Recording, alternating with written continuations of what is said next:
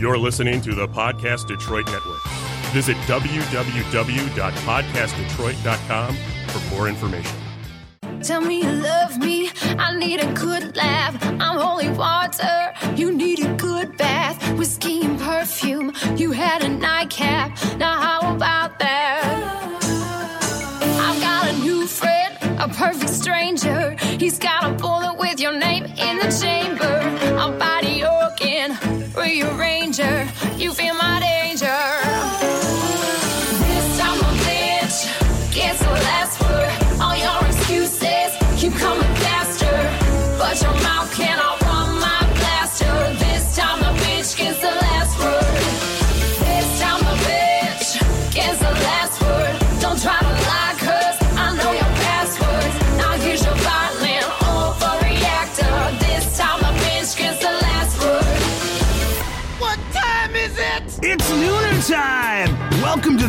Show with J Dubs and Rocky. And Nora. We're broadcasting live from the Podcast Detroit studios in rockin' Royal Oak, Michigan. Be sure to find us at podcastdetroit.com. What time is it? It's Nooner time! Somebody bring me a mirror.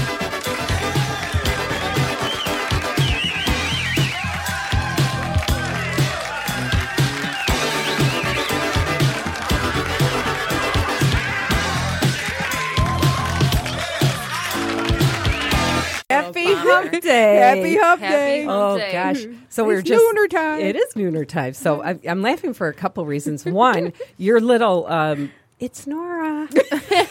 The- the- this I is what it's I don't been get. Like, cracking me up now. well, for two months you've been complaining that you, we didn't insert your name there, and then when you get an opportunity to insert your name, you were screaming and yelling for two months. You just go and Nora. because, you know, that's my softer side. Yeah. Oh, okay. We never see that side. anyway, Anyway, you look so cute over there. we do. you. Yeah, you look I love her adorable. I purple. know her Thank you. purple and your black and white. It's so oh, cute. Oh, you look cute too, but you've got your army hunting. It's the hunting season. Wait, For is rabbits. it? What? Yeah, What is hunting it? season. I think I Did- think did shotgun start season yet? is Started. November Yes. first, isn't it? Oh, is It started, So, yes. what are you going after? Wabbits. Uh, I don't eat meat, so Oh, that's right. What what vegan season. thing out there no. you're gonna I'm chase not down? there, but No. Okay. So wait, well, well, you do look good. thanks. All right. So. okay, so last Saturday, we went on a little trip. Oh, we did. We went to Wyandotte, Michigan. Yes. And Jackie was driving. Yeah. I know. Which is an scaring us. adventure in itself. Let's Oh my just say gosh. it was safe. I go safe. Yeah. Uh-huh. Yeah. Okay. You guys. it was you guys- something. Yeah. Oh, stop. we went to um, the Infinity Fashion Show. It was uh, a benefit fashion show for the uh, Downriver Council for the Arts. Yeah, and we broadcasted live from there, which Yep. was an amazing show. Cheryl Zemke showed yes, her fashion. shout out Yep. to her. That Hey, was Cheryl. fantastic. Rocky, the whole time you were like, "I want that dress, and Yeah. I I want that, and I want that." And I'm know, like, "Don't look at me." And Rocky sang too. Yes. Yeah. Yeah, it was She- fantastic. She, she wowed the crowd. She sure did. fun. What did we do?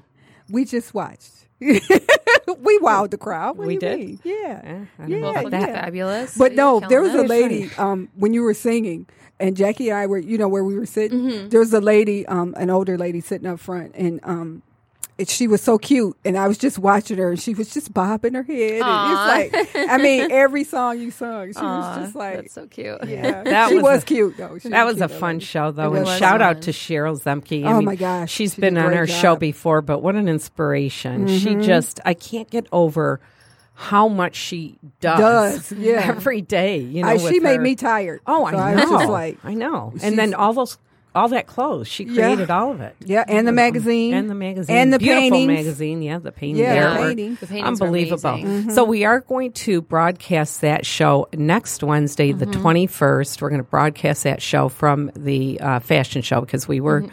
broadcasting live and we interviewed so many really cool people. I can't wait to get them on the show. Yes. Um, because we're going to be off on the 21st because it's Rocky's birthday party. Woohoo! Woohoo! And we're going to be at the Willis Happy Show Bar. Yep. Willis Show Bar in downtown Detroit. We're doing uh, two shows that night. So we're doing an Aretha Franklin tribute show first. Oh, that's awesome. And then we're doing an original set to close the night. So it's going to be a really fun show. Your birthday party. I know, I'm excited. So that means Rocky's our DD. yeah. she doesn't drink. 'Cause Lucky, I- lucky you. Yeah. Well, no, I said to John, let's get an Uber. You know, it's the day before Thanksgiving. Let's just get an Uber. No He said- Ubers are working. No, I'm oh, just Oh yeah, no, no. But she said, "I, I'm not drinking." I said, "It's your birthday. You're not going to have one or two glasses Yeah, of wine." she's like, nope. nope. I was like, uh, Nope. okay. I'm with you, Rocky. It's, you know, hey, mm-hmm. mine's coming up. Mm-hmm. so- I have to stay, especially when I'm performing. I have to be sober. I, I cannot understand. Yeah. Be drinking when I'm performing. I understand. Yeah. 'Cause- And I don't really drink anyway, but Because you could just especially you could walk off the stage. You know, See, no, the thing is though that stage is so tight, mm-hmm. I can't move at all. Yes. So, and we have because we have you know the whole band, so the the piano there, there's an upright piano on the stage, and the drummer, bass player, and the saxophone player. All of us are shoved on this little stage, so there's like literally no. Do you sit on a stool or you just stand No, there? there's all no the room for a stool. Oh, There's wow. no room for anything. Really? I'm telling you, it's that tight. Oh, It's one of my favorite shows. that I don't have to move.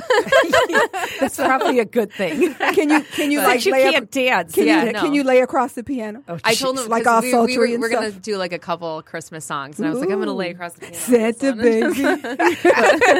you should do that so one. it should be fun. I do have to bring up though, um, Stan Lee, who was the creator of Marvel Comics, passed away. Yes, I was And talking I to Jackie about that. So bummed because I, Yeah, a lot of I of mean, he was 95, so he lived a good life, and his Mm-hmm. wife passed away last year. But he's like, you know, one of my Dr. Seuss and Stan Lee are like my two favorite people. His so- daughter was on heroes. TMZ Oh, was yesterday, she? and she was saying how there's one more thing coming out that they've been working Yeah, on. yeah. Avengers So- Four said that he's going to do one more. It 'cause he was. It a- wasn't that. It's a, like Oh, a new really? character. Oh, yeah. okay. So Now, was he the one that was in every single? Yes. yeah, he did a cameo Yes. in every movie. In I- every he was like the Howard Hitchcock of of the Avengers and. all I did hear that he has hero movies. There's a rumor that he has filled in, filmed enough cameos that he'll be Mm-hmm. in every movie, but then I also I also read that Avengers Four will be his last cameo. So I don't know. Yeah. So I, I hope they just recycle. I and put know him that all would of that would be It just nice. would be cool. They could Just do a that. Nice tribute That- to him. Yeah. But Okay. Yeah, that for would be such a creative mind.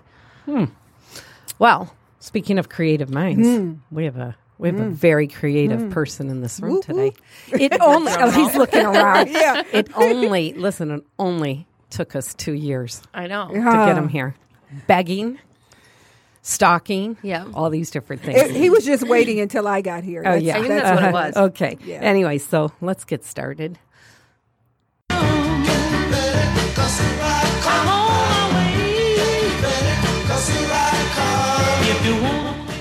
This segment is designed to showcase the stories of talented and gutsy individuals who had a wish and found a way to make it happen. They set goals, overcame obstacles, turned setbacks into comebacks. Their stories are unique, interesting, and most of all, inspiring. Detroit has recently been listed as one of the top 10 music cities in the country based on some of the most prominent publications, including Atlanta Institute of Music and Media and National Geographic.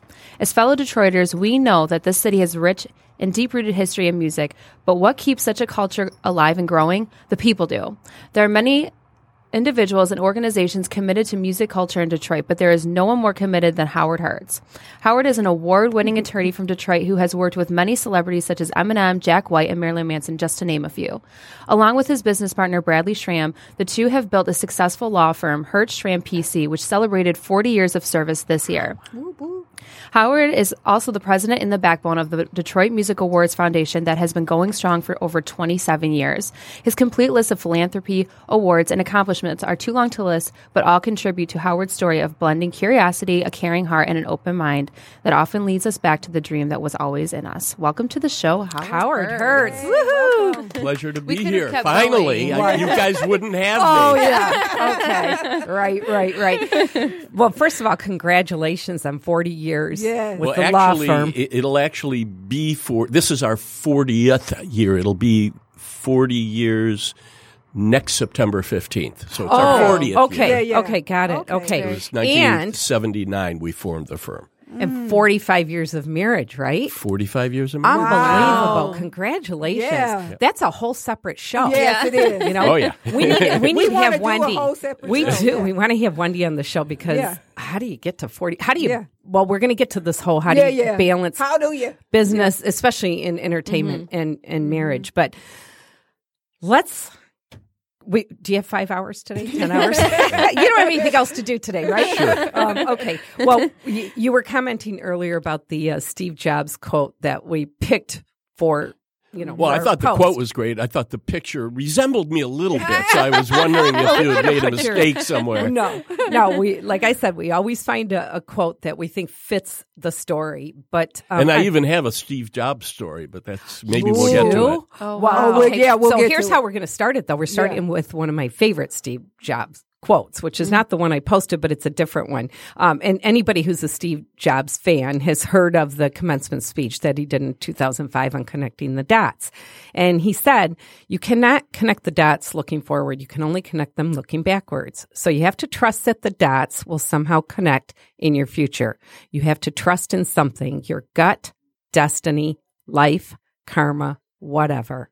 Mm. Howard, you you could have written that. I Well, think. well, I think it's Yeah. way more than that, though, because I think that you do have to look to the future and you do have to look to the past and make those dots connect. You don't just wait for them to connect. Okay. so take us back though, because what we want to do is we want to know how the journey started. How did the path start? So take Well- us back to the first dot. The, well, I was born at a very young age. Mm-hmm. You were born at a very young age. Okay. and uh, I was actually born in in a town in North Ontario. Okay. To quote a Neil Young song, Oh. Oh. Okay. uh, Barrie, Ontario, sixty miles north of Toronto, and my family moved to Detroit when I was four, and I decided to join them. Oh, that's nice of you. Thought about it. I really liked I'm Barrie. sure that made them happy. uh, so I came to Detroit at four and, and lived initially um, in the uh, Dexter Davison area of Detroit on Glendale and Linwood, if you know Okay. that. Yep. And then uh, eventually moved to uh, right next to Mumford. We lived six houses Oh. away from Mumford Okay. but uh, and I went to Schulze Elementary in Detroit. But then instead of going to Mumford, I got invited and went to Cass Tech. I love, so I even love though I school. was right next to Mumford and I could have you know fallen out of bed Uh-huh. and I'd be at school, I took the forty five minute bus ride every day, and uh, Cass Tech was the best. Mm-hmm. Wow. That's Yeah, where all it- the it is- celebrities yeah. come from, Cass Tech. I used to wish I could go to Cass Diana Ross. Yeah. Yeah, Big Sean, right? Mm-hmm. Did he go Big to Sean. Big Sean. Yeah, and Sean? and Yeah. Big Sean's mother.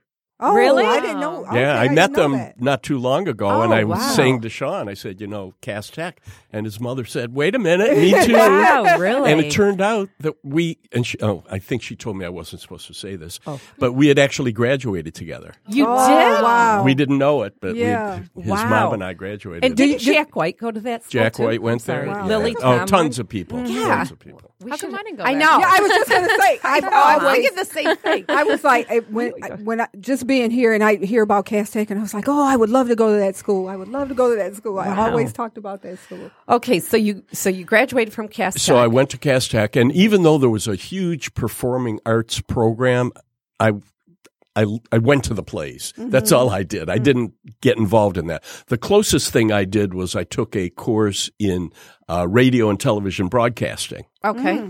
And my teacher encouraged me. She said, You've got a great voice. You should use it in either radio or television or, you know, something. You should use your voice more than just doing some other job. Okay. So you weren't a musician then. I was not a musician. Well, when the Beatles uh, came out, everyone He was, a musician. Okay. So I, I did sing, and I still sing occasionally. Uh, and I had a guitar even before the Beatles, but then when they came out and I really needed to step it up, I got a good guitar. okay. And Was this- uh, was this this in is like when I was 13 years old, Okay. 14 years Okay. old. So this was in, uh, let's see, I started Cass in 63. Okay. So really, uh, the whole Cass Tech thing, though, was Motown. Mm-hmm. I mean, we were, that was in the Motown era. 63 to 67 was the big Motown era. Mm-hmm. Right. And Diana Ross and Right. others, a lot of the mm-hmm. musicians at Motown had come out of the Cass Tech jazz program. Wow. And so it was, you know, we were living it. And, and as a matter of fact, when I would take the Dexter bus, which was I picked up right on my corner. Mm-hmm. Dexter bus went by the Motown studios. Oh, wow. So I saw it like every day. Every day. Yeah. Wow. Wow. Now, is that the type of music you were listening to when you were in high school? yeah. Okay. Well, the Beatles as well. Okay. So the Beatles, Mm-hmm. Bob Dylan, Motown, Okay. uh, that was So, When so I when your teacher told you that you know you had the voice and you should think of doing, were you interested or were you? just I like, ignored eh? her. No, you Yeah. did? I had fun with with uh, yeah. with uh, you know doing that, but but I ignored her. But then uh, I was also in the de- on the debate team, Mm. so I said, okay, well, using your voice, but you know maybe a little more assertive. So I got on the debate team, and we had I think about a dozen of us on the debate team. And one year when I must have been either fourteen or fifteen, uh, the debate team got the opportunity to be invited to the national debate Mm. Okay. contest, whatever Uh-huh. that's Okay. called. And our teacher said, you know, how many of you would want to go? And, you know, everyone put their hands up. So he said, well, let me go talk to the principal, see what I can arrange.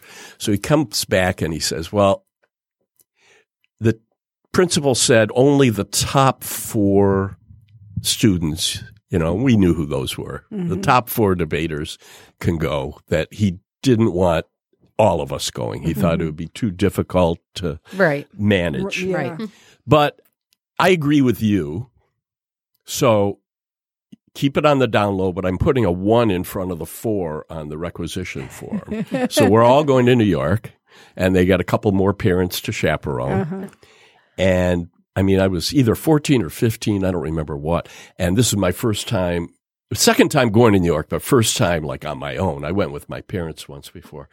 And guess what? I never made it to the oh. debates because a few of my friends and I hit the bars. You could drink in New York. They didn't ask for ID as long as you were tall enough to, to get up to above the bar. You know, you could Wow. so we had a blast. We went down to the village and hung out at the village, the Cafe Wha, and Wow. just the whole thing. so, was- so did you guys win the debate? Yeah. Who knows? Who knows? so you didn't get in trouble? You didn't Yeah, get kicked what out? You didn't get suspended? Uh, no, Nothing. nothing. Wow. Nothing. Nothing? Nothing. Wow. Okay. Good so, old days. Yeah, no kidding. So go, keep going Okay. from there. So from there, so I ended up uh, going to Wayne State. Okay. Um, I wanted to go to Michigan, where most of my friends from Cass were going. My parents said, "Look, we can't afford it. Uh, Wayne's a perfectly good school. You can live at home. You can commute." Right. So after I think it was two weeks at Wayne, I moved out. I, I moved out of the house, moved into a fraternity house, a fraternity I joined, and just lived down there and worked. I was I've worked since I was twelve years old, so I worked and paid for myself Oh, wow. and got scholarships and and I could have gone to Michigan, I'm sure, because I could have done the same thing, but I mm-hmm. wasn't smart enough to know that. Mm-hmm. What What were you going to school for? So I didn't know. I you know I went through I think about three different majors Oh, really? um, and ended up in psychology. I had taken a course in psychology, and I said, "Oh, I, this is mm. really interesting." Really? So, I starting in sixth grade, teachers would say to me, "You're going to be a lawyer," oh, Wow. Really? because they thought that I never agreed with them unless I really agreed with them. Sixth And that I could convince them that I was right. Boy, that had to be fun for your I- I parents. just say that. Yeah. Well, the teachers, I mean, they'd always, you know, well, it was another story. So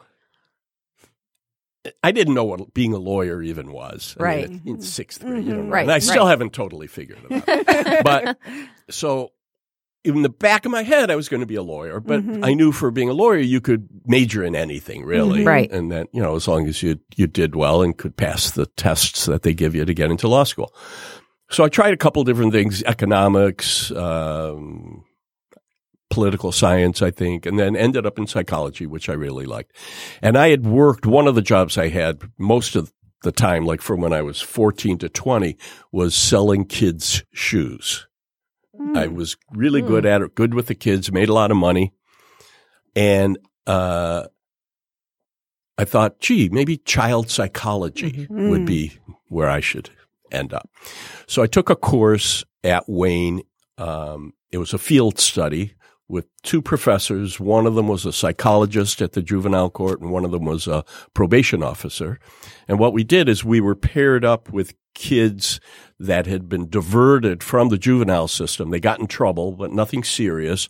And instead of having to go through the system, they were diverted to this program where a college student would meet with them once a week for two, three hours, go on an outing somewhere, but where you'd have time to, you didn't go sit in a movie, mm-hmm. somewhere you could talk and try to mm-hmm. give them a little guidance and, and encourage them, you know, to take the straight and narrow path or whatever. So I did that and I really enjoyed it. And then the professors said, well, gee, would you be a supervisor for the program next semester? And we'll pay you. And it'll mean that instead of having a kid, you're going to work with the students. Okay. So every week when the students meet, you'll, they'll talk about what they did and, you know, what direction they're going and you can help guide them and whatever.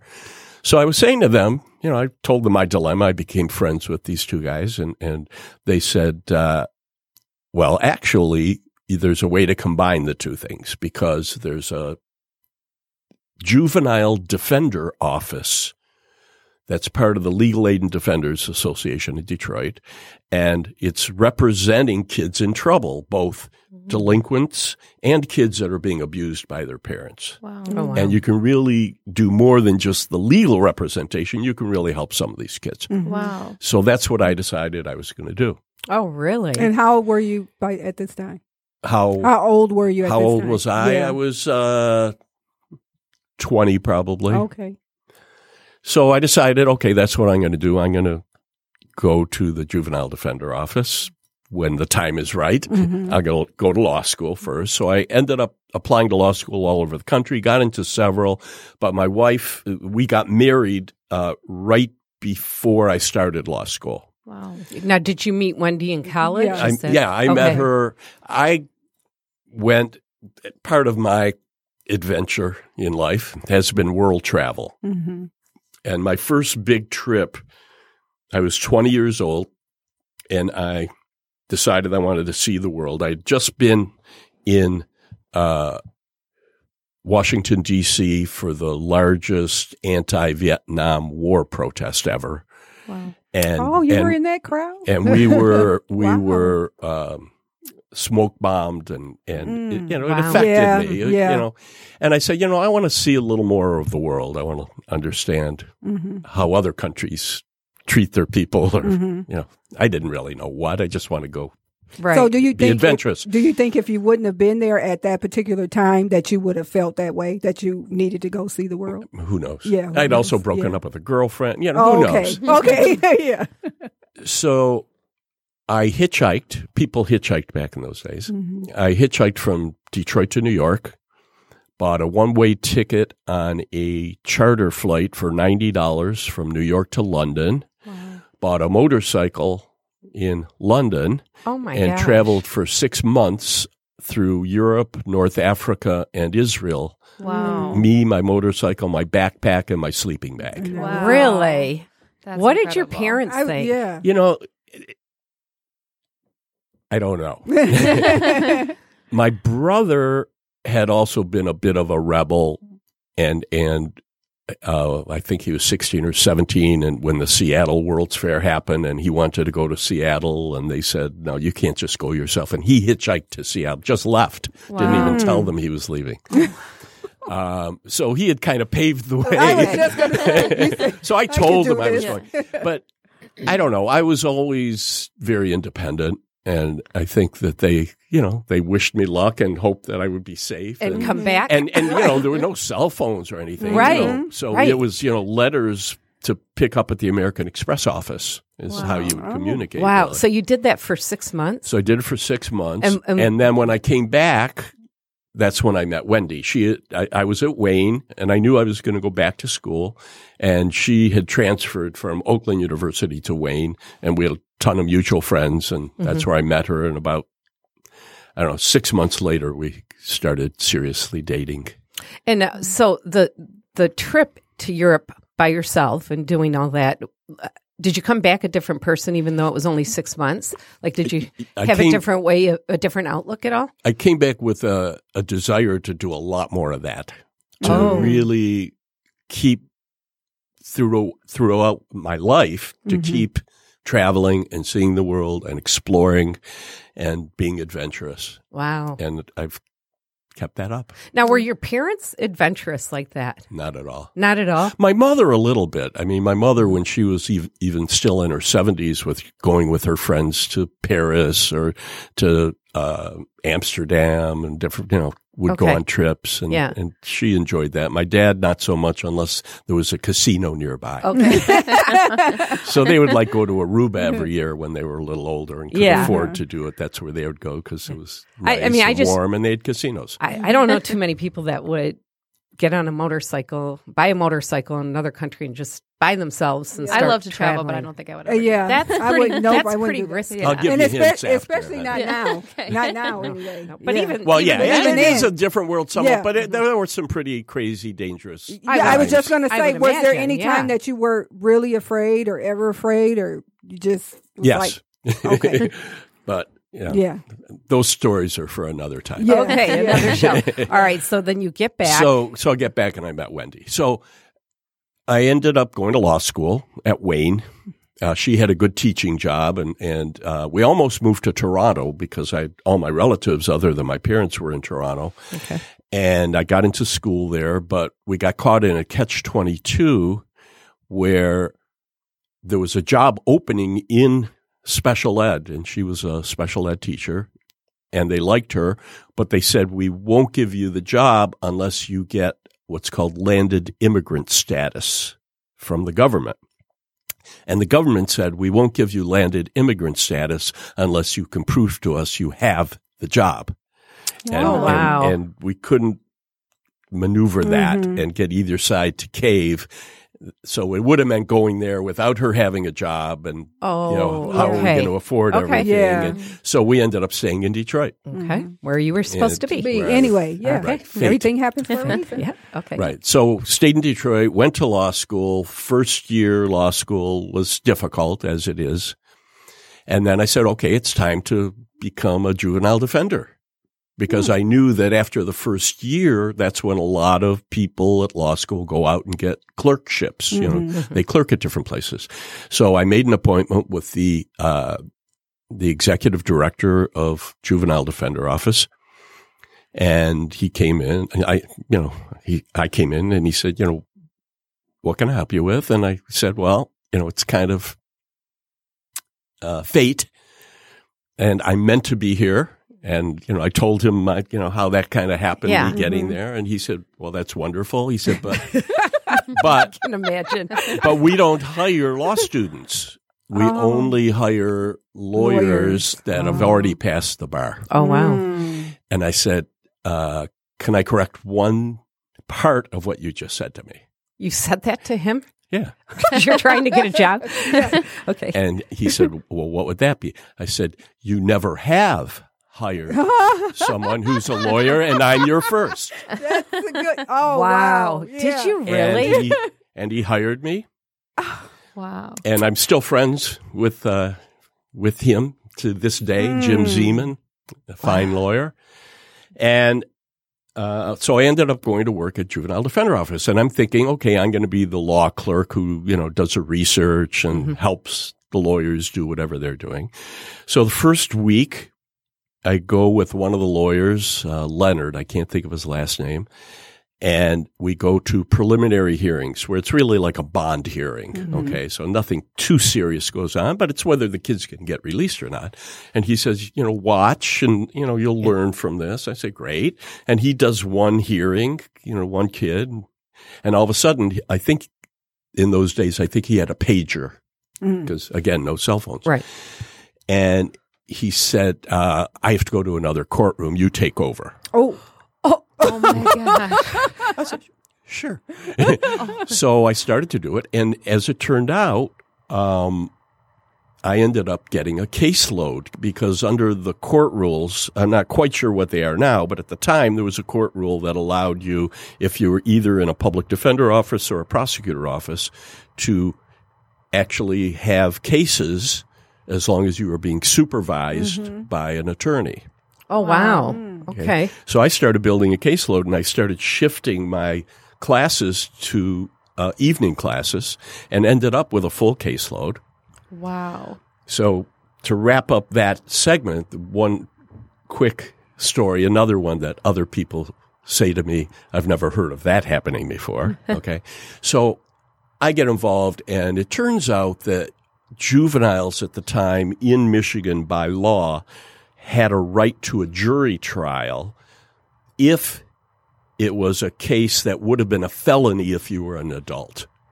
Mm, okay. So they didn't consider them quote unquote criminal mm, cases, mm-hmm. but if it, but you were still charged under those criminal statutes. So if it was something that would have been a felony by statute in Michigan, it had been going for about five years, but people weren't really taking advantage of it, you could have a jury trial.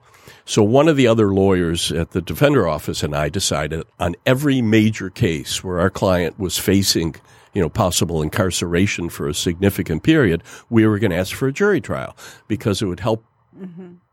the client by either getting a better deal Mm-hmm. or if you did have to go to trial, you had a much better chance of winning with a jury than you did with a judge who mm-hmm. already had an opinion Yeah, before alright. they even knew who the client was. Right. Because mm-hmm. these are all minors, right? Yeah. These are still kids. right. It was seven. It was under seventeen. Once you hit mm. seventeen at the time, I believe it was seventeen. Okay. you were an adult for criminal purposes. So we started doing this, and we're bogging down the system, which was part of our intent in order to get better deals. And um, I was in the middle of my third murder trial Wow. in juvenile court in front of a jury. And they had brought in a visiting judge because the regular judges had their work they needed to do for me and this other lawyer, and I think others had gotten on board by then. They brought in a visiting judge, a retired judge from Hamtramck, who was, you know, like 80 years old or something at the time, mm-hmm. to handle these cases. And he was a real character. During a trial, if the phone would ring, he would answer the phone with the jury sitting there and talk to his friends about going to the track that night and which horses were running. During right? a murder Oh trial? gosh. during trial. So all of a sudden, f- middle of third murder trial, phone rings. He picks up the phone. He says, "Yes, well, this is the judge," because no one expects the judge to be answering Right. the phone, right? And he says, "Yes, uh, yes, he is here actually. Why are you calling?"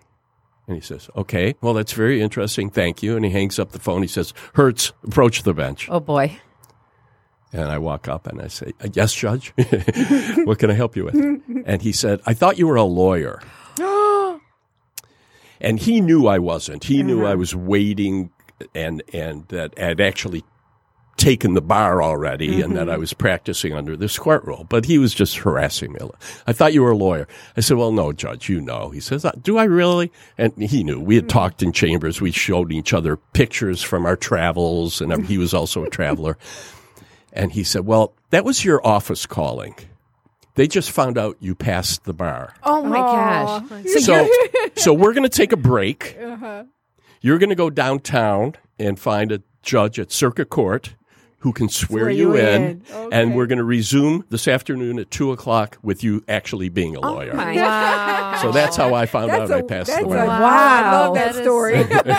That's crazy. Were, weren't you nervous Yeah, at all to that's what I was to thinking. um, Oh, oh! As part of that, he said, he said to me, he said, "And where's your supervisor?" And I turned around, knowing he wasn't there, and I said, "Gee, Judge, he must have stepped out for a minute." oh my gosh. You're I a- mean- you were a rebel. Oh, yeah, and and yeah. he, you, you know, he's like, and then he uh, he says the lawyer says to me, "Oh, I gotta go, so you take over." And then he's just like, "Okay." And, and so you Sure. weren't It's nervous just- it's or just a murder well, trial, sure, I was but- nervous, But you don't I, show it, But right? I, but I do what I got to do. Yep, I, I got you. wow. Wow, that's that's So, that's such a good so I did that. Now it was right at that time. Okay, Mm-hmm. so this is like November of 1976. Uh, I passed the bar. I'm at juvenile court. I'm trying murder, armed robbery, rape cases. Oh, I mean, wow. Heavy Mm-hmm. stuff, and you know other stuff re- representing kids who have been abused by their parents, and and uh, my wife comes to me and says, uh, "Expect a phone call from this teacher that she teaches with. She had just switched schools. Uh, she switched school districts from Wayne County to Macomb County." And become friends with one of the teachers at her new school. They became like instant friends. And she said, her name's Jane. And she said, uh, expect Jane's husband, Ted, to be calling you.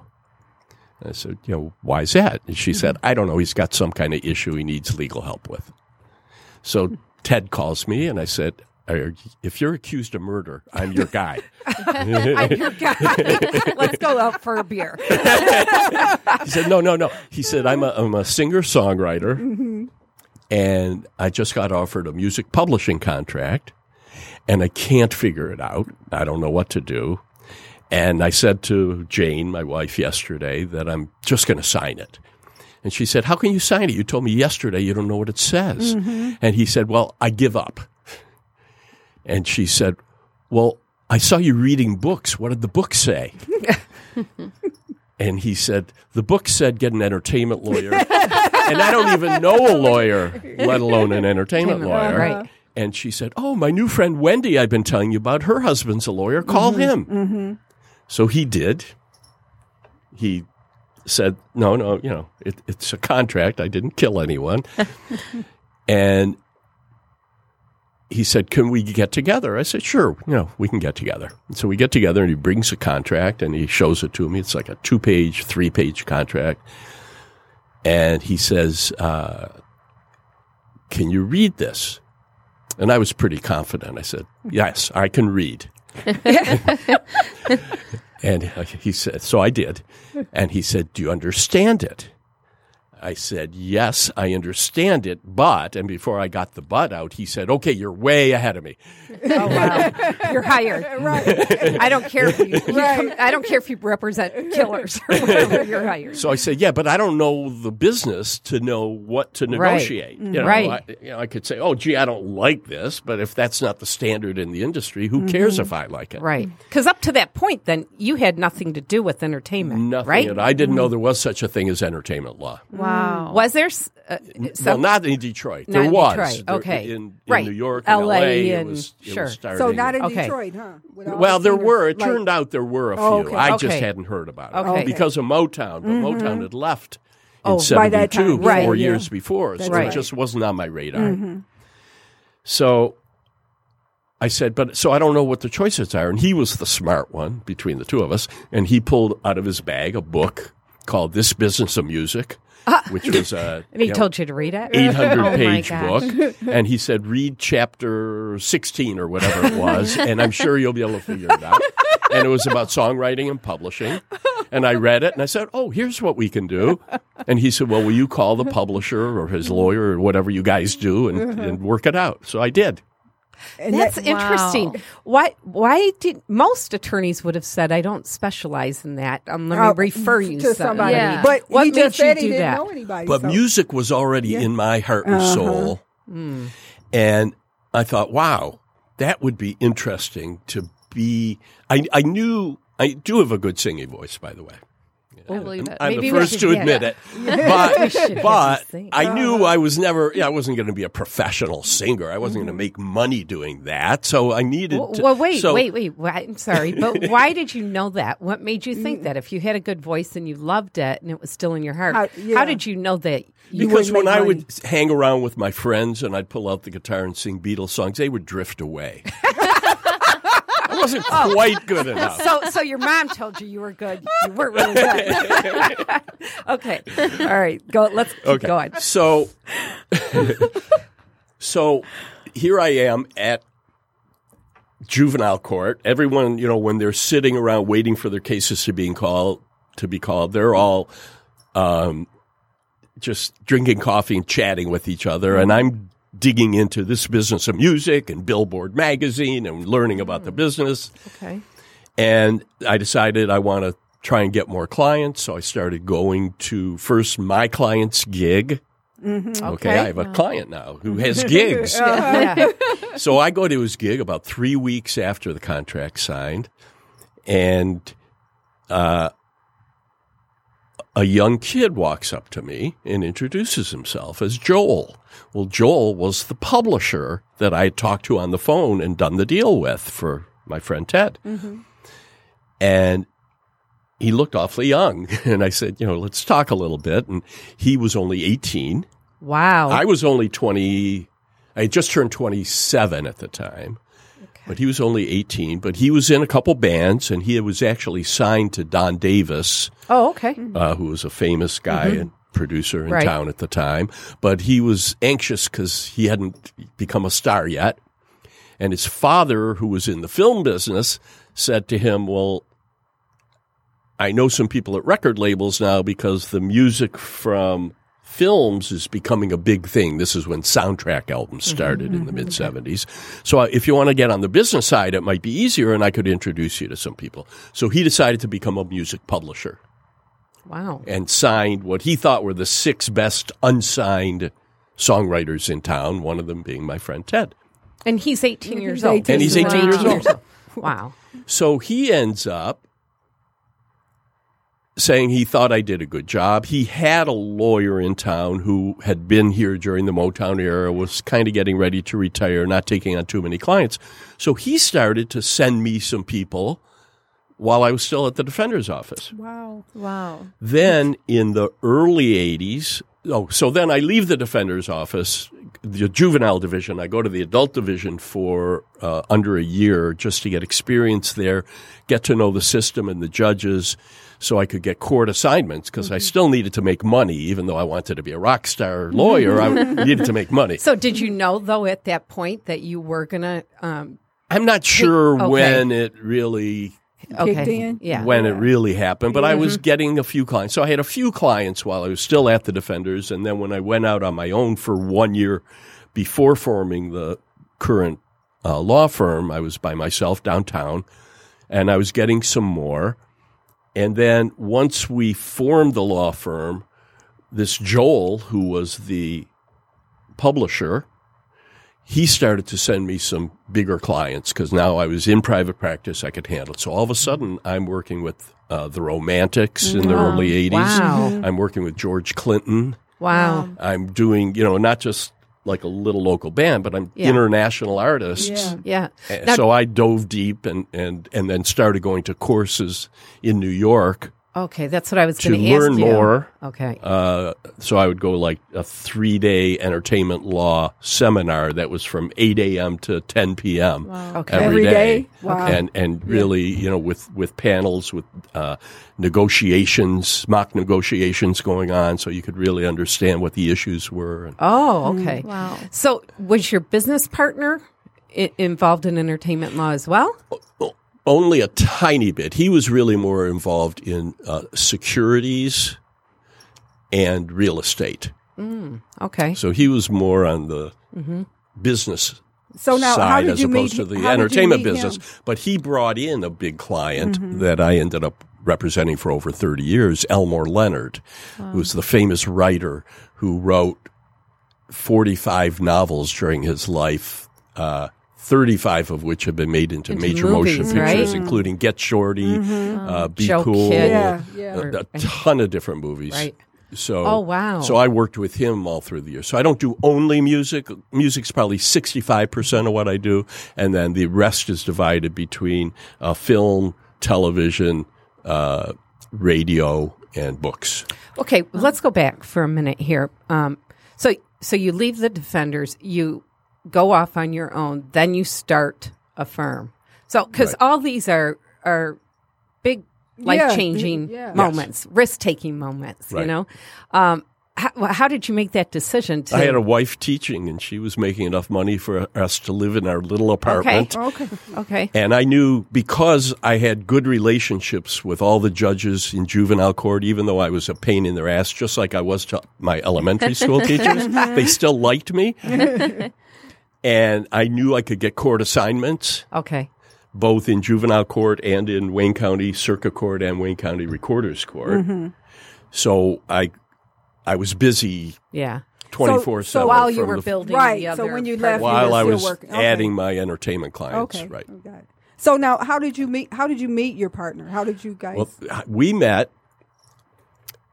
during the bar exam uh, review course. You have to take a course to if, if you want to pass the bar. Um, I knew based on my track record that if I was going to show up every day for it, I should get a job there. So I ended up being the video guy, videotaping all of them. That they then used the videotapes for places in Lansing God, or Grand Rapids or whatever. Yeah. So that way I got a free course, Yeah. and I had to be there. Wow. So he was there, and he looked familiar to me. He Mm-hmm. he had gone to school uh, at Michigan, and then had gone to uh, law school in D.C. And he looked familiar to me, and we started talking, and we knew each other's names, and we knew that we knew each other. We weren't hundred percent sure from where. We narrowed it down to either the uh, Y seven bowling alley on Wyoming, just south of Seven Mile, or the Jewish Community Center, which I lived like three blocks from, and we had both belonged to, but we couldn't quite figure it out. Well, it turned out he went to the prosecutor's office and I was at the defender's office already, and we started having cases against each other and became wow. and became friends. And it was interesting because then we both moved down to adult court, and the judges all knew that we were like best friends. Yeah. But here we are, you know, going at it, yeah. Yeah. and doing what we had to do for our clients uh, in court. That's So, amazing. so did you did you approach him and say, "Look, I'm going out on my own"? You know, do you?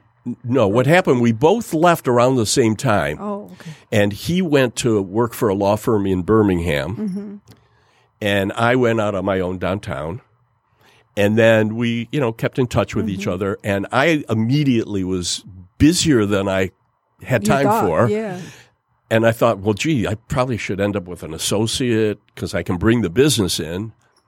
And then he liked where he was, but they weren't letting him do like real estate mm-hmm. deals and the, on his own, the kind of thing he wanted to do. He mm-hmm. wanted to dive in that way. So we talked about it. We said, why don't we join up together and see what happens? Wow. He'll Here leave you his are. firm. I'll go. I'll go on mine. There goes uh-huh. my Wow. microphone. I talk with my hands too much. Okay. And uh, so we we joined forces, and I wanted our firm to be downtown, but we had several clients that were already in the suburban area, including Elmore Leonard, who wanted to have us represent him. He lived in Birmingham. So we decided to open in Birmingham. Okay. Wow. Wow. How interesting. So, and that was almost 40 years 79. ago. Yeah, 1979. And so, what did he think of your um, goals with the whole entertainment, getting into entertainment? From an attorney's point of view, like, did he think you could do well with it? Did who think Your that? um, Your your, par- business Oh. partner. I- my partners in general, I guess this isn't really public, but I'll say it anyway, never were fond of it because, you know, a lot of it the clients couldn't pay. Right. Or I was doing a lot of things that weren't as financially rewarding as some of the other areas of law that the firm was doing that I could be doing and that I did on occasion when I had time and there was a need. We did securities litigation. Uh, we got hired by Prudential one time uh, to defend them in a series of 600 cases in 33 states. Wow. So I was at the time juggling between the entertainment. This is quite a while ago, and f- you know, flying to Nashville or to Kentucky or Wow, to. Minneapolis or wherever to handle these arbitrations. Uh, and there came a time when they said, "Do you?" Are you really going to continue doing this? Because you could make a lot more money, and we'd make more money Yeah. by you making more money if you you know did this other stuff. I said, "Tell you what, let's give it two more years." And they thought I was going to say, if it doesn't work out in two years, I'll stop doing it. That's what I thought you were going to say. And I said, let's give it two more years. And if it doesn't work out to your satisfaction, I'll leave. oh, wow. Really? And it worked out. Uh, yeah. wow. So it was that Because, much. no, it was, heart. yeah, it was, it, this is what I You knew came what to wanted know to that I wanted to do Yeah. and had to do. And if I mm-hmm. made less money, which I have made less mm-hmm. money through Yeah. the years than some of mm-hmm. my partners, Right. that's okay. Right. It- It's not just about the money. Right. It's about finding something you have passion for, that you feel that you're doing a good job for your clients. Uh, it's as stressful or more stressful than any area of law. It wasn't to have fun. Mm-hmm. I mean, it really is a stressful field because the clients have a lot at stake, and mm-hmm. and a lot of them have egos that they expect. You know, Right. whatever mm-hmm. has to be done is going to be done now. How well do you work with those egos? I work well with Yeah. almost everyone. I, I, you know, and there are clients that I've tried to fire. I was just going to ask if you fired any clients. And they keep coming back. No. and they keep coming back. So yeah, so um, so when I left the defenders and and just kept going at it and going at it, and then oh, so then this same publisher, eighteen year old uh, Joel, who had then um, referred the Romantics and George Clinton to me, and I got involved in disputes. That's why I got involved with them because there were ongoing disputes. And then he ended up hiring me as a lawyer for his companies, and he ended up opening a recording studio and becoming a manager and doing all different things in music, producer. And then he started managing uh, these two producers in town uh, called the Bass Brothers Okay. and uh, Marky and Jeff Bass. So I started representing them and helped them set up their entities for their publishing company and their production company and started signing artists to their companies for them to work with to try to make them stars, right? So I would send out the agreements, or I think they actually sent out the agreements, or maybe Joel did, but they would come back to me and I would look to make sure they were dated and signed. That's what mm-hmm. I cared about. Most people didn't negotiate them. Right. There were some that did, but most Right. didn't. They just mm-hmm. signed them. Right. I'm sure not knowing what they said. uh, but they would come back to me. I make sure it's dated and signed, and one day, and then I'd put it in a Manila folder, and I'd write the name of the artist on the Manila folder, put it in my credenza behind me, and usually I never heard from them again, and really didn't know where their path went. So one day I get contract back and I look to make sure it's dated. It was dated. Make sure it's signed. It's signed by someone named Marshall B. Mathers mm-hmm. III. I said, that's an interesting name. and I put it in a folder and put mm-hmm. it behind me thinking I'll never mm-hmm. hear Yeah. from this one again, mm-hmm. probably. And that's one of the two times I think that I've been wrong. Wow. That's it. Just two? I bet Wendy would say something different. well, She's not here, all right, so three. we'll keep But- it. no, so that um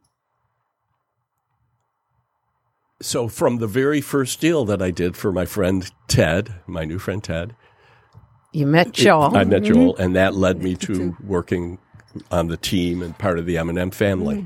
so, so when you when you got this contract, So it's all relationships. It it is, but let's let's talk about that. You said, well, that's an interesting name. You put you put it away. When did you? Actually, know Like- who he was. Yeah. who It, it took was. about a year. Oh.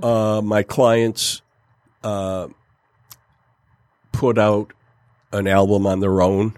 Uh, Bass Brothers put out an album with Eminem uh, on their own, and there was a little activity. I think they sold hundred copies. So did you hear the album? At that point, I I think that was the first time I even knew he was a rapper. Okay, so. I- that's what I was going To say. to me, if you. I'm doing a contract you're just doing sometimes you're I'm making just sure dealing that- with the legal Yeah. issues. I mean, there are times I get interested and you know Yeah. hear and see, but uh, it was after they had put something out, and then uh, What did you think when you heard first heard the album? uh, I I wasn't impressed. The first album is not known for being you know his Right. Mm-hmm. best, and, and and I wasn't at, at that point a huge hip hop fan. Mm-hmm. So it was it was okay. Mm-hmm. I mean, my I trusted my clients that they believed that he could be a star. Is that what they told you? Oh yeah, they wouldn't have signed him otherwise. Okay. You don't just sign someone to sign him. So uh, then he changed his um, mo somewhat and became Slim Shady, and they put out an EP called the Slim Shady EP, and that started to really get him uh, known. It still only sold, I think, a thousand copies, but it got him to be invited to be a featured artist on other mm-hmm. artists' recordings. Got him known enough in the industry that he got invited to the Rap Olympics. Mm-hmm. Who knew there was a Rap Olympics? Where was that? In LA, of course. Okay. Of course. In LA or, or New York had to be one of the two. Okay. Uh, so it was in LA and he went there and a kid, he came in second and was disappointed and a kid in the audience. Uh, and now this is my version and I've heard other versions of how this took place. Okay. So I'm, I'm prefacing it with, Okay. you know, I wasn't there, but I believe this is what happened. One of the kids in the audience was blown away and came up to him after and, and Marshall was disappointed because he came in 2nd And this guy said, you're amazing. I need a press kit. I'm, I work at, uh, Interscope Records and I want to help you to get this to Jimmy Iovine and blah, blah, blah. And he was like real excited about it. So of course they gave him a, I think it was a cassette tape at the time. And, um, he took it to Jimmy Iovine. He was like an intern there, you know, in the mail room or something at Oh, the time, wow. this kid. But, excuse me. But, um, his father had been a famous guy in the industry, but died like in his early 40s, a little too many drugs and whatever. Uh, so the son, who was only a couple years old, I think, when his father died, but that was what he wanted to do, is be in the music industry, and he ends up, you know, at Interscope. So he takes it to Jimmy Iovine, and Iovine listens to it and says, eh, it's okay. And, and the kid, which is what he goes by now, the kid says, no, you don't understand. this guy is amazing. You have to sign him. He's amazing. And Iovine said, I, I, don't, I don't know. I, I, I don't really hear it, but I'll tell you what. We just entered into a new joint venture with Dr. Dre for a new label called Aftermath. I'll let him hear it. Let's see what he says. And the rest is It's history. history. Wow. That, that is yeah. crazy. wow. The rest And and I don't know if you realize uh, that Marshall was the top selling artist in the world for the 10 years from 2000 to 2010 from Wow. that decade. I did not top know bi- that. Biggest selling Unbelievable. artist. He was as big worldwide as he mm-hmm. was mm-hmm. here. A lot of artists Yeah. are big here, but they Yeah. don't make it mm-hmm. Right. everywhere. Right. Yeah. That's amazing. Yeah, that is so. So fascinating. I never represented him, uh, Marshall, as his entertainment lawyer because there was a conflict of interest. I was representing the, Bass people brothers. that Yeah. that had owned the rights at the time. But when he got in trouble in around 2000, there were some gun incidents. Right. Two, one in Macomb that. Mm-hmm. County, one in Oakland County. Um, I got hired along with one of my partners who does only criminal and who's one of the top criminal lawyers in the Midwest, if not the country. Uh, the two of us represented Marshall for that, and then we ended up doing, or I ended up doing a lot of his personal work along the way. Uh, uh, for example, being a, a consultant, entertainment consultant on his divorce, uh, involved in litigation with his aunt over some real estate. Um, and then I ended up uh, helping him to form the Marshall Mathers Foundation, and I still represent the Marshall Mathers Foundation. Wow. So your experience as a juvenile defender came back It all to wow. it all comes comes full back. circle. Yeah. Wow. Wow. That's fascinating. I wonder did, did the Bass brothers ever tell you what it was that they heard that Brought them to you. yeah, like what Yeah. did they, hear that you didn't heard hear? there was another woman, and I'm drawing a blank on her name right now. Uh, she's also a lawyer, and she was also a client of mine at one point. point, and her name may pop into my head. Uh, but she was a DJ as well, and still is. and She was a lawyer Oh, and a and, DJ. and well, I don't think she was a lawyer yet, Oh, okay. okay. but she's. Okay. I think she's doing both still, Wow. Oh, wow. and she had have her on show. Marshall on her radio show, and one of them, I think it was Marky, heard it and called in Oh. and said, "Who was that? That guy? He was amazing. Who was that?" And I think it was the same night, like at two in the morning, knock, knock, knock on their studio door, which was in their mom's basement. It was called Basement Studio. uh, and it was Marshall coming. I heard you liked me. What what are we going to do? wow. That's so That is interesting. fascinating. So when you That's a look at a story. story like that, especially now uh, because you've worked with so many other um, very successful entertainers, well, what do you think it is? Like, what's the what's the link? What's the common thread that all these successful entertainers have? Like, how how come it was Marshall and not you know the f- kid that won the contest? You know. Why isn't he the most famous person in the world, rapper in the world? Not, Yeah. Yeah, because do we even Like, know what the is kid that? that, won the Yeah. contest? I, I, it's hard to say, obviously, but mm-hmm. I think that uh, hard work and determination in whatever you're doing is So- is what's needed. Mm-hmm. And are you going to be the top one? Well, you know, you never know. But are you going to give it your all to try and achieve that? Mm-hmm. If you're not going to give it your all to try and achieve that, you're never going to yeah, get that. then chance. But if you have So it's not just the dots connecting from the past. You've got to keep, you know, creating new dots that are getting closer and closer together. Mm-hmm. I think though that whole quote with the connect the dots, I think part of it is too we resist a lot of the things that come into play.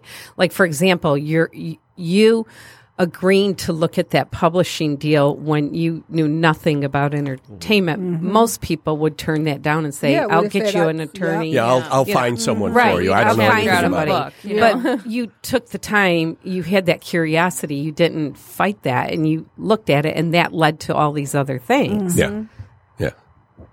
Hmm. Wow. It's been interesting, and and you know, I've worked with, um, so many different people and so many different projects over the years. It's sometimes hard to fathom that all of those things did come together for me in a mm-hmm. sense. And- Right. And, I know it's, you know, it's a combination of me being one of the only or few entertainment lawyers in Detroit where this is one of the best music cities in the world. I agree. Yes, I, I disagree with the top 10 in the USA. I mean, we're, Yeah. we're way more than that. I think so. Okay. And and it's interesting that people around the world appreciate it more than Detroiters. Right. And I didn't know that until I started going. Um, I've been now 20 years. I've been to the International Music Festival uh, in Cannes in the south of mm-hmm. France. Mm-hmm. Oh, Everyone Oh, wow. knows about the Cannes Film Festival. Right. Yes. Well, there's a music festival, as well. And it's more business to business, mm-hmm. making deals, different territories uh, around the world, and networking.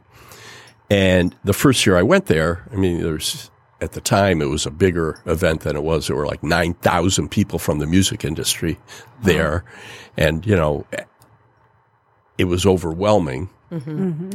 Sounds And when I would say to someone, I'm from Detroit, I wasn't sure what type of reaction I was going to get. Right. Because, you know, we've been known also as a dangerous Right. Uh, murder capital, whatever. Mm-hmm. And every time I would say Detroit, they'd say, Oh my God, you're from Detroit. And it was like, you know, we're not worthy. wow. And then they'd want to hear stories about George Clinton or about Right. this mm-hmm. artist or about that artist and, you know, what's Detroit like and how mm-hmm. can Right. Detroit have so much amazing music coming out of one mm-hmm. place. And then there's a, a little street in Cannes, uh, like Old Town, kind of, you, you go up a hill uh, and the, there's no driving on it. It's just a cobblestone street with restaurants on each side. It's lovely. But there used to be a record store there, a vinyl Oh, record cool. store there. The first year I went there, it was there. So I went in to check it out. And I would say 25% and of the records, it turned out it was mostly for DJs, and 25% of the records were Detroit techno. Really? And I had no idea. I knew about techno, but I had no idea it was that big. Wow. and that's all they were talking about. And they had like a dozen T-shirts on the rack, and and four of them were from Detroit Mm-hmm. Wow. DJs, techno DJs. Wow. That's amazing. Mm-hmm. So as I learned more about the rest of the world appreciating Detroit music more than Detroiters realize Right. what we have, I came to believe and still believe today that we've had more major artists come out of Detroit than any city in the world. Wow. That's not to say that, you know, LA and New York or even Nashville now, the numbers might be bigger, but it's mostly people coming from other places Yeah. Go to yeah. get there to Mhm. get That's signed. true. They're That's already a star of some Mm-hmm. stature in their hometown or Right, wherever. But to get signed, they've moved to New York or moved to LA. But I'm talking about people that Homegrown. Born that you're either raised. homegrown or Yeah. been here many many Yeah. years and, and Right. you know Right. and and you know fortune records even before motown had massive hits Mhm. people don't realize that and that was a detroit little uh, studio either on second or 3rd Mhm. uh, downtown in the cass corridor So is that why you stayed in Detroit to practice entertainment law, not move to LA. you know or LA or, or Nashville? Or, Yeah, it, it was a combination of things. It was um, my wife was real close to her parents, and it was about family and friends and connections. And I felt I was already making the connections in Detroit, where instead of being a small fish in a big pond in LA or New York, I could be a big fish in a small pond here Right. and that even though maybe I don't make as much money as I would, I felt that you know the cost of living is good here. We have beautiful areas that you can Mm-hmm. Right. live in. Uh, Detroit, I, I always wished for it. It's coming back downtown. Right. it's fantastic. Right. It really Downtown, Midtown. New Right. Center. Yeah. Right. Uh, so I just, you know, we're happy here, and we travel a lot. yeah. Is she adventurous like you? Not in the same way, but but I pull her along, and then Get her out of there. then She she has fun.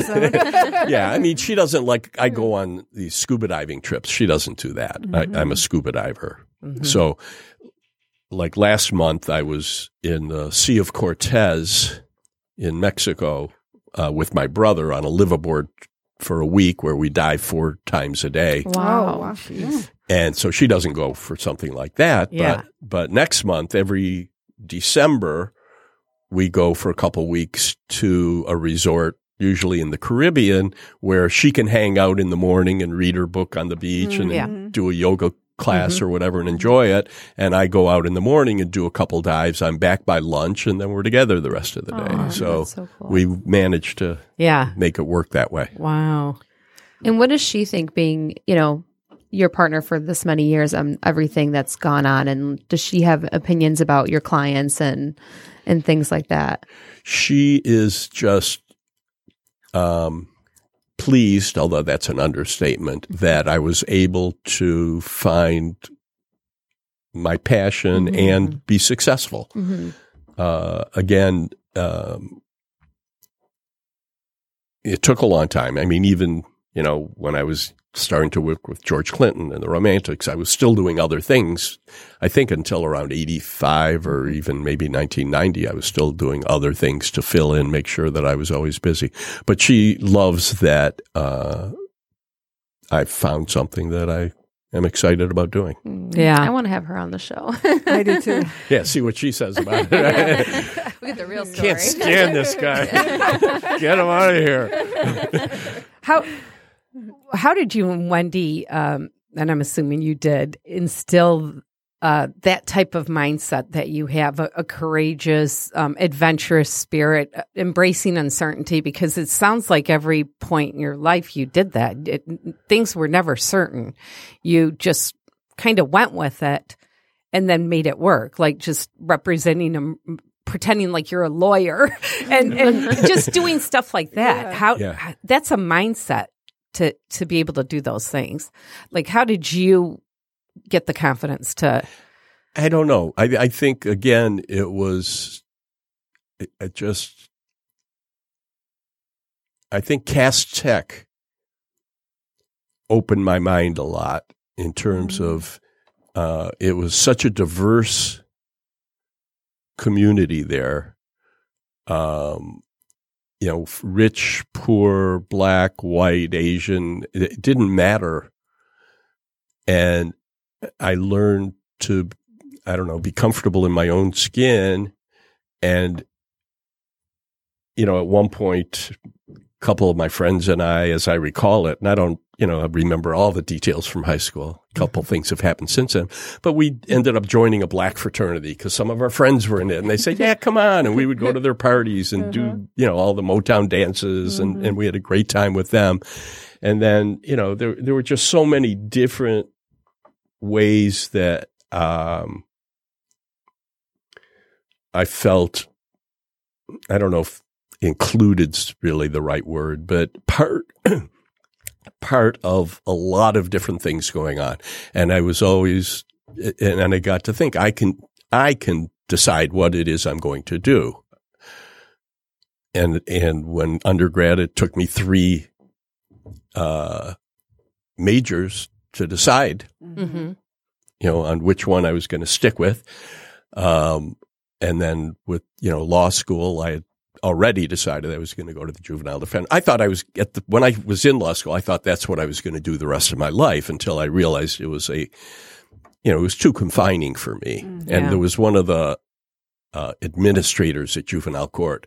About once a month, he'd pull me in his office and say, "What are you still doing here?" Really? I said, "What do you mean? I, I thought I was doing a good job." He said, "You are, but there's bigger things for you." Wow, really? See, see, now that it was your teacher first at Cass, and then he's telling you the same thing. Yeah. So you have these So people along the way telling you that. Yeah. That's yeah. That's incredible. So he was he was quite a character, though. Saul Siegel. How did you uh, teach your kids? How did you raise your kids or dev- help cultivate that spirit We- and confidence and we taught them, you know, unlike like Wendy is very artistic. And uh, I'll show you later when we're done. well, I of- saw the painting. painting. Oh, she yeah, the did painting that you. she did of that me, was right. beautiful. she was artistic in high school. And when she was starting to look at college and what to do, her father said, Oh no, art's a hobby. Mm. Wow. Mm. You'll go to school and become a teacher or something where you can earn a living. Art's a hobby. You can always have that as a hobby. And she listened to him Mhm. and she became a teacher and, and it was good. It was a great career and she did it for 30 years. And now she's back to her art, and she, which she didn't do for the 35 years. in Wow, really? She did not do it. She had the best bulletin boards in the school, but she did not do her art. And then she decided to go back to it and it came naturally. And, Wow. and she's get every painting she does is better. But now she looks back and says, well, it, he wasn't wrong. Now I'm a painter with a pension. Oh, that's not bad. Yeah. so Yeah. she does get paid. right, right, right, right. But What about we- with your But we kids? always told the kids to find something that they could have a passion for, Mm-hmm. but that it meant working hard, going to college, Mm-hmm. going to grad school, probably. You know, don't think that there are easy paths, but find something. And, and we always encourage that. hmm Hmm. So, what if they would have said, "Well, I don't want to go to college. I want to be a musician." Well, it came close to that a couple times. So Did yeah, it? no, what kind of advice did you give? that maybe like my Wendy's father that they should have something to fall back on, at least to have a degree. Okay. But we always encourage. They were never Mhm. really s- seriously, I don't think, thinking of not getting through undergrad. And then uh, my older son Ryan, uh, he graduated from Indiana in ethnomusicology, What is Mm. that? which is the study of world music through culture. Wow. That's fascinating. Okay. and and which is not and there aren't a lot of jobs around in that field but fortunately one of my clients was writing a book about a client of mine who died 30 years ago Sippie Wallace who was a famous blues singer Mhm.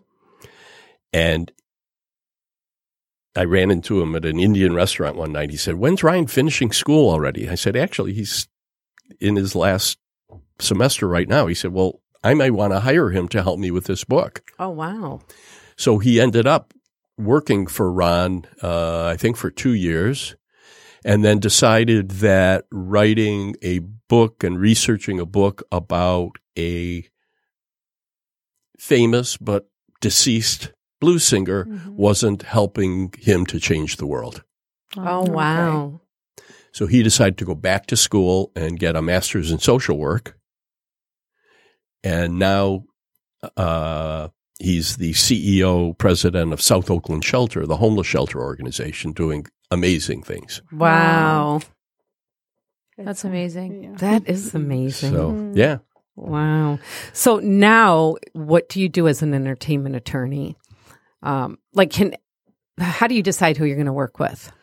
Um, I check their bank balance.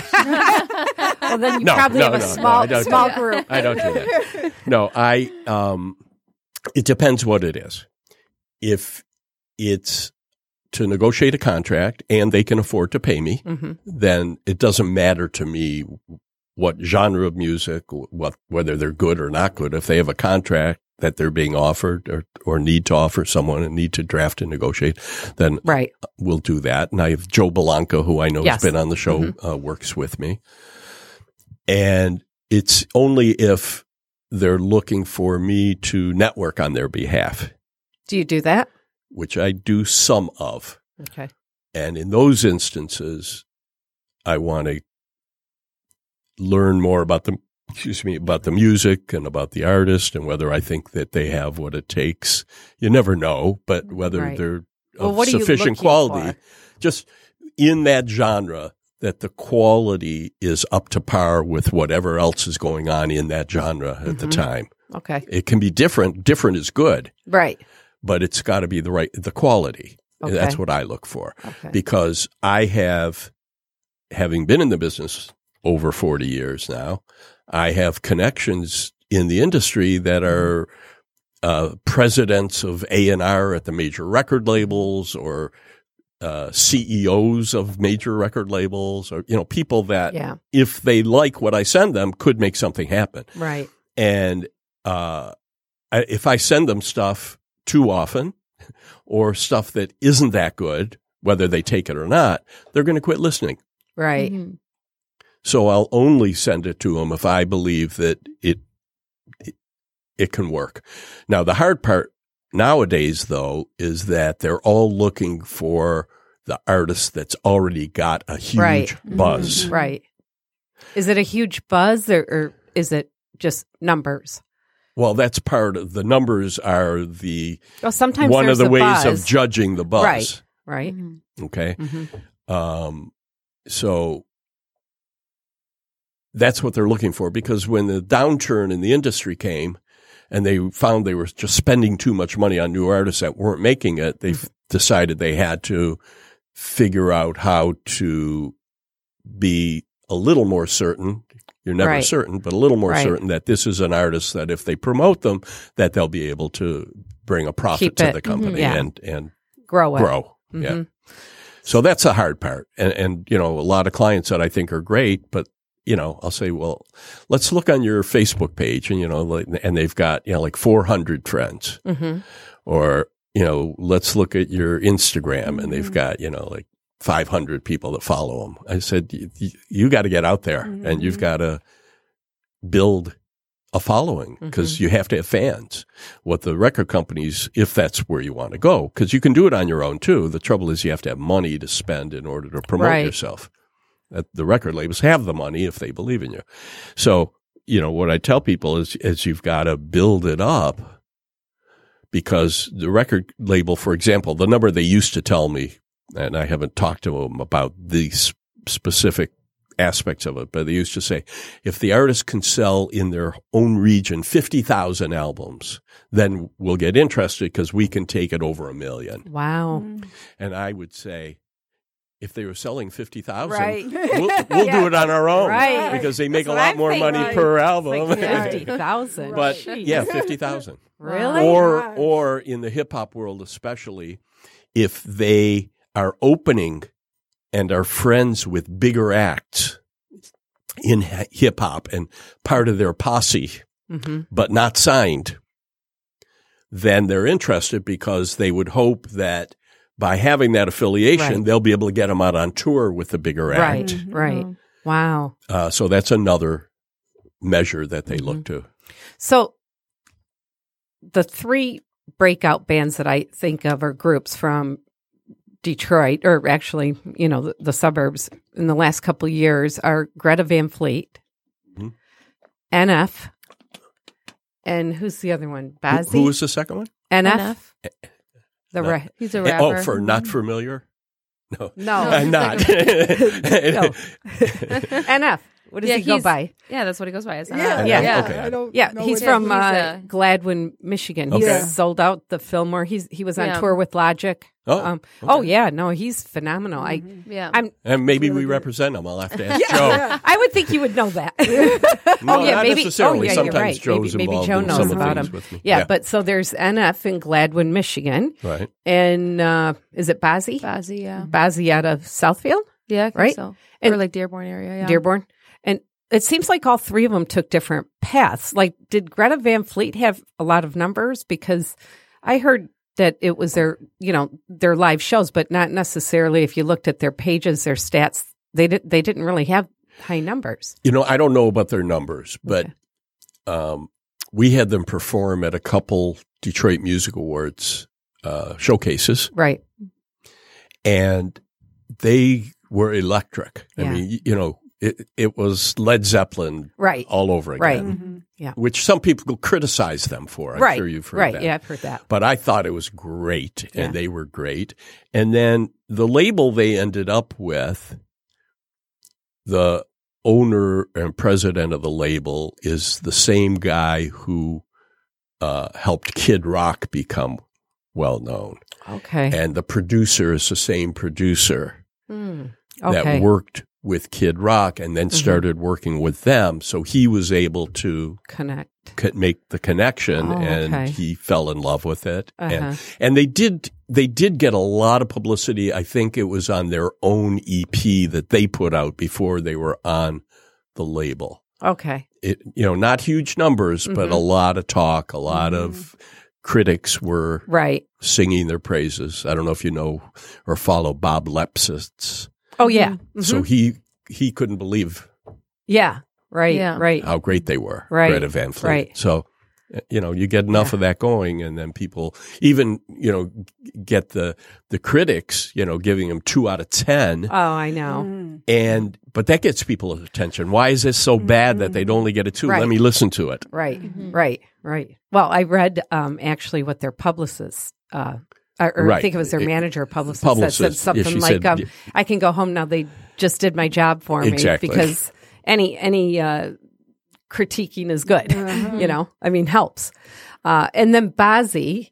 Now, Mhm. how did he break? He was He the was, one that, yeah, the Snapchat filter was like his thing, and then they kind of went overboard after that. and now he's on tour with uh, Camila. Cabello, Mhm. hmm With who? Camila Cabello.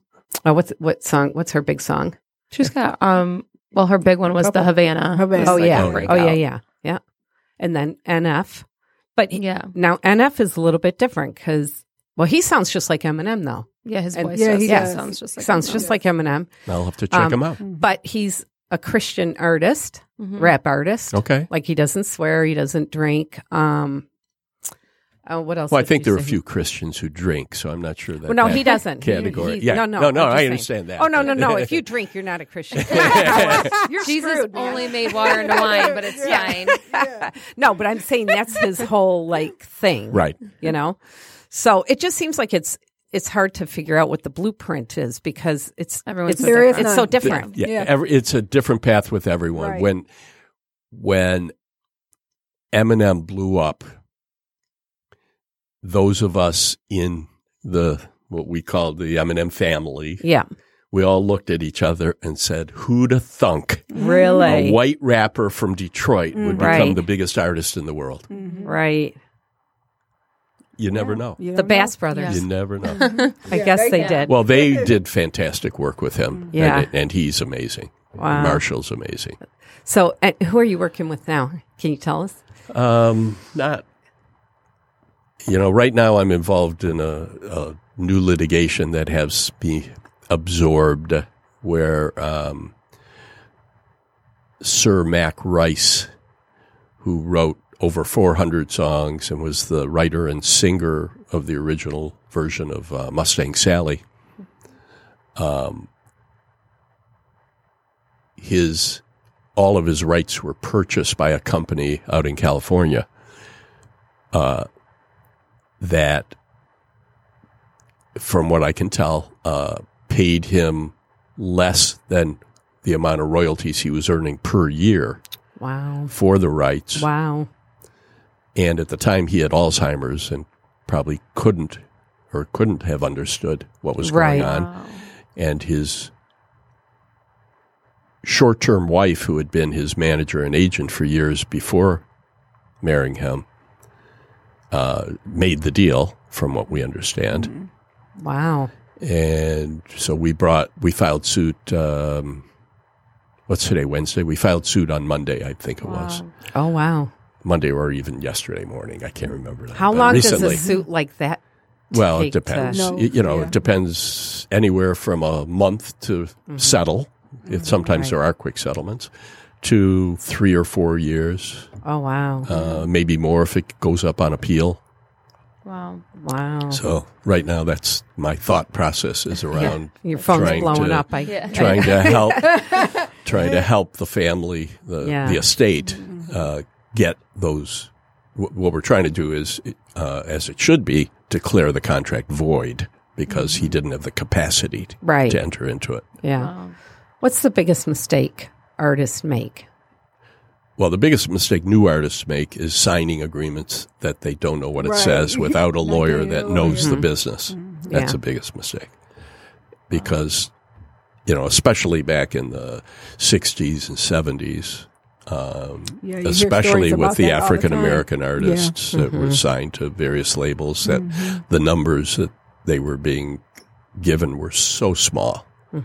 Mm-hmm. Uh, the percentages, and then some of them, you know, never got paid anyway. There's a case. Uh, I also teach law school, sometimes entertainment law, and there's a case that I hadn't heard about before. But the Kingsmen were a big group in the '60s, and they had a big song called "Louie Louie," right? Yeah. 40 years later, they realized they had never gotten royalties for it. Wow. Wow. years 40 years later. So, as I put it, when they finally got off the drugs and drinking, they said, wait a minute, that was our big, we never got We got paid. Yeah. Wow. so they sued to get the rights back and were successful because Really? because they if they had been paid or underpaid, Mm-hmm. then they might not have been able to get the reversion. But what the court said is since they were never paid, there was no consideration given. Mm-hmm. The the guy didn't follow the contract. There was no consideration, and therefore they should get the rights back. How, how did they do that 40, 40 years later, though? Where's the paper trail? I mean, It's is- hard. I, I just last year had two cases, both of which were 40 years old. Wow. So there's no statute of limitation, like you it can depends. go back. It depends. You know, there's been a recent case in the film industry saying that if it's continuing to be sold and you have a legitimate claim, what the statute of limitations might do is it might still allow you to sue, but only go back three years, let's mm-hmm. say, Okay. which is a statute of limitations for mm-hmm. copyright, or at most six years, which is a statute of limitations for contracts. So it depends. But it, it's hard to get all the paperwork. Oh, I can't even imagine. and memories Especially with and musicians. memories. I was gonna say and memories. Memories, yeah. And well, and with musicians, Hey now. I'm just saying. Not you, Rocky. Yeah, okay. I'm probably the worst. Yeah. It's not you. All right. Um, well, I think we are coming up on our time here. Oh, we are. Okay, so Yes. any final? Oh, yeah. Are you kidding? We I'm have sure four there's pages a lot of here. stuff I Yeah, didn't yeah, talk we about. like We have three We're more have to have hours. I told you you you back. didn't have to ask questions. I can just talk. I know. I know. But I had to. That's what my elementary ways. school teachers said too. They used to move me to the front of the room, right in front of them, so mm-hmm. because if I was in the back, I was just yap yap yap. Do you consider yourself a thrill seeker at all? In a sense, Yeah. In a sense, I mm-hmm. mean, motorcycle trips and right. scuba diving. Yeah. But Do you bungee jump? But I, no, no, no desire. Yeah. And and I have I had a desire. I always wanted to uh, parachute out of a plane. I was but, just going to ask you that. but you know, it's not like it's a dying desire. I'm probably never going to do that. So, so you don't actually have like a, a bucket list or s- stuff that you haven't done already that you want to you want to do? well, there are a lot of countries and places. Around Okay, the world. the tra- I want to eventually, but I don't know if I'll be able to catch up. Mm-hmm.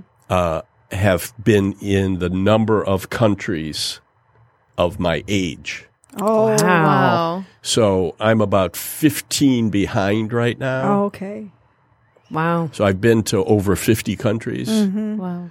but we keep going back to places we like. You like, yeah, Right, right, so right. that makes it Yeah. hard to you know, Yeah. just Yeah. keep tacking them on. But but I do have a lot of places on. We're Mm-hmm. going next year uh, to China and Tibet. And you Oh, haven't very been there. Oh, right? I haven't been there yet. Been to to Hong Kong uh, and Macau, which are part of China. Mm-hmm. But at the time we were doing that trip uh, to Asia, uh, China didn't allow tourist visas, Oh, okay. which they now allow. Mm-hmm. So we decided instead to do a tour all through with, Asia with everything that's going on right now, do you ever get nervous about traveling or? A little bit, Sometimes. but you know we try to avoid Yeah. Like you know we before we go on a trip we'll go on the state department And look, yeah. Mm-hmm. website and see what all the warnings are and if the warning is you know stay away from major crowds Mm-hmm. you know where there's a rally going on or something we can do that we can Mm-hmm. stay away from those crowds Right. if it's don't go there because if you're walking down the street you're going to get mugged or kidnapped then Mm-hmm. we think about it you think about it Right. just a little. Yeah. um, what What's the best advice you, somebody gave you?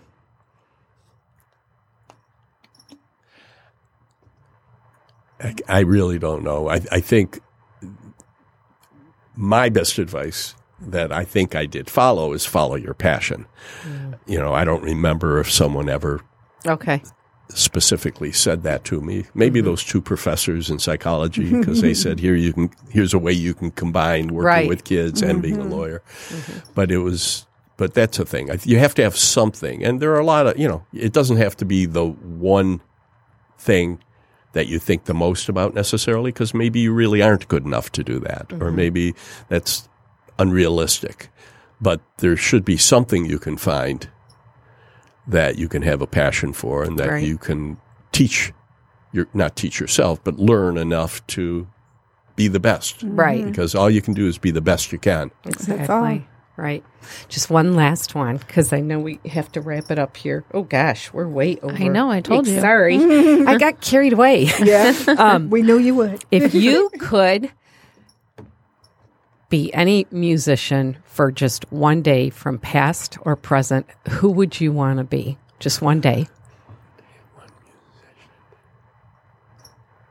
oh that's a tough one um